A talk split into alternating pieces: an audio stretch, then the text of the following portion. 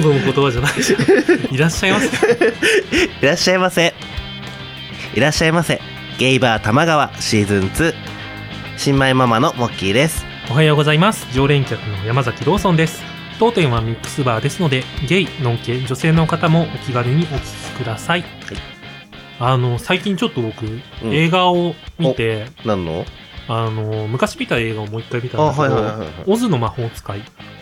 すごい古い映画なんだけど、うんうんなんか、あの、虹の向こうにかな、日本の題あの、うん。曲が、う。そうそうそう、オーバーザレインボーっていう曲が、すごい、テレビ CM とかでも使われるような有名な曲。で、僕高校生ぐらいの時に見たのかな、多分。ん。でなんか、その時こう、え映画見て勉強するのが好きで、そういうの。どういう、どどういう手法使ってるのかな、みたいな。で、結構その、最初、モノクロで始まって、うん途中からカラーになるみたいな演出があったりとか。面白いことしてて、はいはいはい。何よりこう話の筋が良くて、うん。なんかこう、一人の少女が旅をしていく中でうん友達を見つけて、うんこう、それぞれが悩みを抱えているはいはいはいはい。4人が、こう、進んでいって、その先で、うん。こう、大切なものを手に入れるみたいうな。ん。なんかその悩みもさ、ぱっと見分かりやすいんだよね。うん、そうそうそうそう。絵本なり何なりでうんみんな知ってるかなと思うんだけど、それをすごいミュージカル仕立てで楽しくて、うん。綺麗にうん。仕上げていて、はいめちゃめちゃ好きなんだ、好きで、こう、たまたま Amazon プライムので出てきたら、また見てみたんだけど、はい。その主演のジュディ・ガーランドっていう女優さんが、あの、後から知ったんだけど、ゲイの中で、はこう、人気の女優っていうか、ゲイアイコンらしくって。なんか、知らないうちに僕ゲイ、ゲイやってたんだゲイやってる。なんてことがあったんで、はいはいはいちょっとそういうゲイアイコンだったりとか、うんうん映画とかの話が今日できたらいいなと思ってます。というわけで、よろしくお願いします。お願いします。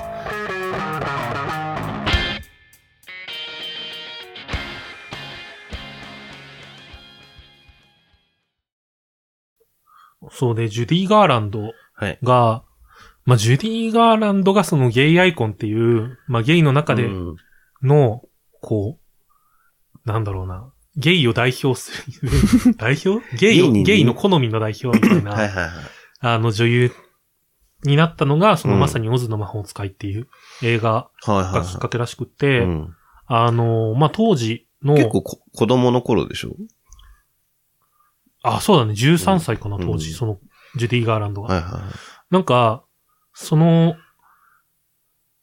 なんかその当時、アメリカかな、うんで、こう、ゲイを表す隠語として、うん。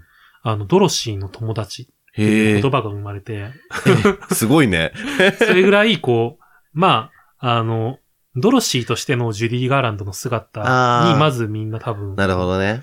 あの、まあ、自分のく苦しい状態でも進んでいく少女像だったりとか、うん。そういうところがき、あなのかなとは思うんだけど、はいはいはい。で、あの、ストーンウォールインの反乱っていう、はいはい。あ、の、ゲイ、LGBT が、こう、うん初めてこう、声を上げて、はいはいはい。こう、暴動を起こしたうんっていう、その事件があるんだけど、うんそれのきっかけの一つでもあって、彼女が。へえ。あの、彼女が亡くなって、うんその追悼のタイム、追悼してるようなタイミングで、うんこう、警察がゲイを、ゲイっていうか LGBT を取り締まるようなことをしたから、それはないんじゃない？ちょっと、みたいな。なんで急に表現なの？それでそういう事件が起こったらしいんだけど、うん。まあ彼女自身の反省とかを紐解いてみると、はい。結構何度も結婚して離婚してを繰り返したりとか、ほあの薬物乱用しちゃったりとか、う。割と波乱な感じ。波乱な感じうん。でもそれもさ、ちょっと惹かれるよね。うん、なんか好きだよね。ゲイ好きだよね。何なんだろうね。これは多分みんな共通なんだよね。なんかやっぱりさ、ドラマがある方がね、そうだね。うん。いいんだよね。なんかこう、社会的に弱い立場にある中で強く生きようとする人とかに、気がつくと好きになっちゃってるんだよね、ゲイって。すごい、これ、ね。まあみんな、みんながみんなそうじゃないけど、うん。逆に僕もその、オズの魔法使いが好きだったっていうのもそうなんだけど、はいはいはい。なんかさ、ゲイコミュニティに入る前の段階から好きだったりすることがあるじゃん。なんか知らず知らずのうちに、そうそうそう。なんか同じ方向性を向いてるみたいなこ そうそうそう。とでなんか、現代っていうか、ん今で言うと、アメリカとかで言うと、レディー・ガガかなと。ああ。一番わかりやすいゲイアイコンだと思うんだけど。そうだね。なんか自身もなんかカミングアウトしたみたいなのああったね。よね。そうだね、そうだね。うん。そういう、実際に当事者、セクマイ当事者であることっていうのも、もちろうんん、その、ゲイアイコンになるきっかけねにもある, あるうし、んレディー・ガガってもうそれ以前、その、そうだね。そういう前提じゃないところで、うんなんかこう、自分を貫くみたいうなん感じが、ゲイ受けするよね。そうだね。まあなんか、単純に世界的に売れたっていうのもあるけどね。んなんかゲイが、の好きな人って割となんか世界 世間的にもさ、割とそうだね。受け入れられてるなっていうのはちょっと感じるかも。うん日本で言うと、パフュームがそれかなと。ああ、そうなのかな。まあ、あの、いろいろいるんだけど、うんいろんな人がいるんだけど、うん Perfume が、な、その立場にいるなって僕が思ったのは、みんななぜか Perfume のことを好き、曲を聴いてる まあなんか聞いてる人多いよね。っていうのが一つあるかな。うん。あとは芸能人で言うと誰なんだろうな。僕はこの人じゃないかなって思うのは、うん。渡辺直美あなんかさ、か、彼女もすごい、こう、自分のコンプレックスになりそうな部分を逆にこあ、売り出してるう、売り出して、そう。でもそれが自分だよ、みたいな。うん。うん。で、自分を卑下してないじゃん。うん。それは、なんか、ゲねイ受けするよなって思う。あの人もなんかあれだよね。ゲイに限らずいろんな人に今人気だもんね。んだからそういうなんかこう、ゲイ受けするものって、うん。まあ、ある程度一つの方向性があって、かつこう、世の中に受け入れられてたり、逆にゲイに対、と、対して、こう、すごい寛容な人うんうんうん。寛容であろうとしてくれてる人だったりするのかな、ああ、思うかな。そうだね。なんか自分にそのコンプレックスがあるからっていうのはあるかもしれないけど。うーん。うんコンプレックスがある人好きだよね、ゲイは。ああ、そうかもね。俺なんかそれもオズの魔法使いですごい好きなところで、はいはいはい。ドロシーが途中でさ、こう、友達になる3人、うん。ブリキの、何？兵隊携みたい帯な。お、おの、木こりか。ブリキの木こり。ああ、木こりだっけ？と、あと、カカシうん。と、えっ、と、ライオンなんだけど、ね。うん。それぞれこう、あのー、木こりは自分の心、自分の体の中には心がないって言って、うんうん。中はガランドで、うん。こう叩くと音がするみたいな言ってて、プリキだからね。うんだから僕は本当はこういろんなことに感動したりとか、うん。泣いたりとか笑ったりしたいみたいなこと言って、うんで、えーっと、かかしはう、ん。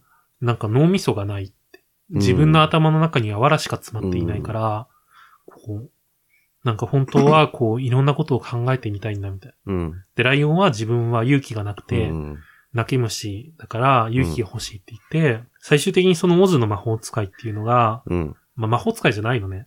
うん。魔法を使えないっていうもうネタバレなんだけど、大丈夫、大丈夫。ネタバレ大丈夫。ネタバレ NG な人にはちょっとあれなんだけうんど、オズの魔法使いが、なんか、君たちに必要なのはこれだって言って、うん。こう、かかしには、あの、学位を渡したのね。ええ。卒業証書を渡して、うん君は別に勉強はできるんだよ。うんうん。で、えーっと、ライオンには勲章を与えたのね。うんそれは別に勇気はもともと持ってるし、みたいな。うんそれを 何かで表せばいいんだってう言って。ん。で、えっと、ブリキの木こりには、あの、ハートの形をした時計をプレゼントしたのね。心臓ってこと？あ、そうそうそうそう心か。それがこう、チクタク音がして、うんなんかこれは、これは、があるから、うん。こう、君には心があるだろうっていう。はいはいはい。がみんな、こう、もともと持ってたんだよ、みたいな。うん。あの、自分の中にないと思ってたものは、うんもともと持っていて、うん。でもそれってこう、誰かに認めてもらえないとさ、あるってわかんないんだよ、みたいな。ああ、そうだね。うーん。なんか、形になることで見えるみたいな。そう、うん。すげえ深い話してんな、と思って。うん。絵本の割にはね、みたいな。うんめっちゃいいなって。うんコンプレックス、誰しもが持ってるけど、うん。なんかこう、ゲイって、コンプレックスを認めてもらえる機会が少ないのかな。なのかなそれを許容してもらえる機会みたいなのが。なんだろう、ゲイっていうことがコンプレックスになることが多いからじゃない、うん。そのなんか、まあ別にゲイに限らずコンプレックスってみんな持ってるんだけど、認めてもらえる瞬間がなかなかないんだよね、ゲイってこと？まあ確かにね。が、それは、まあ、共感しちゃうのかな、みたいな、うんそういうところに。でもなんかさ、一方的にさ、うん。ゲイ、ゲイでもいいんだよみたいな言われてもさ、まあね。うんってなるじゃん。でもさ、それこそこう、例えば、海外の映画とかってさ、うん今黒人とか、アジア人とかが結構出るようになってるじゃん。ああ、なってるね。ドラマとか。うん。あれもさ、結局そういうのを見ていく過程で、はいはい。見た、それを見た黒人の子供とかアジア系の子供とかが、うん。自分たちがそこにいていいんだみたいな、うんうん。こう、なんかその、例えばさ、ヒーローの中にいたりしたら、うん。あ、自分もヒーローの一員になっていいんだみたいなはいはいはいはい。のを認めてもらえる場瞬間になるのかな、みたいな話を聞いて、なんかこう、ゲイがこう活躍する場を作るみたいな。なんかさ、その、海外のドラマとかだとさ、そのアジア人枠とかさ、うん黒人枠みたいなのがあるけどさ、ゲイ枠みたいなのがさ。出てくるのかなみたいな。でももうね、ハリウッドとかだと出始めてるかああ、はいな。はいはい。確か。よく話は聞くようになって、うん。あとは特にこう、ゲイの役者とか、うんうんまあ、ゲイに限らずセクシャルマイノリティの役者とかが活躍できる場を作るべきだみたいな運動とかは結う構ん。話に聞くことがあるかな。はいはいいことだと思うんだけど。い。うん。日本でもそれこそドラマとかは今さ、うんうんようやく 始まって、そうね。まだでもちょっとステレオタイプ感が否めないから、確かに。お 難しい、ね。っさんずラブぐらいうん。から、なんか割となんか人気というか、そうだね。流行ったもんね。そうね。あれ流行ったね。だからその、BL の文脈から派生して、うんうんうんお。サンズラブは正確には違うんだけど、うんまあ、そういうこう、流れの中でメディアで、こう、男性同士の恋愛がちょっとずつ描かれ始めてる。うんうんうん。うん。昨日何食べたも一応、BL と銘打ってるわけではないけど、こううん、まあまあまあ。でもまあ、でも作者さんが女性だからねしね。思うかな。逆転大奥とか書いてる人だから。やばいやつ。あの、あと、そうだね。漫画とかでもさ、その、ゲイとかが登場するようになってきて、うん今すごい見かけるよね。青のフラッグとか。確かにキャラの中にね。うん。なんかその辺で言うと、一つなんか、また古い漫画を一冊読んだんだけど、うんうん。リバーズエッジっていう、は岡崎京子っていう有名な漫画家さんの作品で、あ、はいはい。あの、多分高校生の、同じ高校の中のうん。5人ぐらいの子たちの群像劇みたいなはいはいはい。話で、あの、その学校の近くっていうか街うにん。高い足の木、はいはいはい。足の葉？葉っぱね。要は葉っぱね。説明がめんどくさいな。草、草ね。あの、その子たちの学校の近くの川に、あの、死体が転がってて、え白骨急に死体が。で、それを、うんそれがいるってことを知っている数人の間での関係性みたいな。うん。その死体は、なんかそんなにこう、重要じゃないっていうか、舞台装置の一つでしかなくて、なんか秘密の共有みたいな感じ？そう、そこがテーマ。うんうん。で、すごいなんか面白い作品なんだけど、うん。その中の、あの、小杖ちゃんっていう子がいて、はいはその子が、あの、拒食症のモデルみたいな。い。うーん。あの、めちゃめちゃ大量に食べるんだけど、その後に毎回吐いてんのよ。まあなんか、あったよね、そういうの。あの、当時そういうキャラ付けすごい多かった気がするんだけど、多分その、まあでも、すごい影響を与えてる作品だから逆にこれきっかけだったりあもするんだと思うんだけど、あ、あるのかね。なんかその子がね、もうめっちゃ好きで、あの、なんかめちゃめちゃ、こう、ツンとした美人だと思ったら、うん。なんかその、こう入ってるところというか、まあ、その主人公の女の子と秘密を、その死体のこととか秘密を共有していく中で、うん。なんかいつの間にか主人公に惚れちゃうのね。はいはいはい。女の子なんだけど。うん。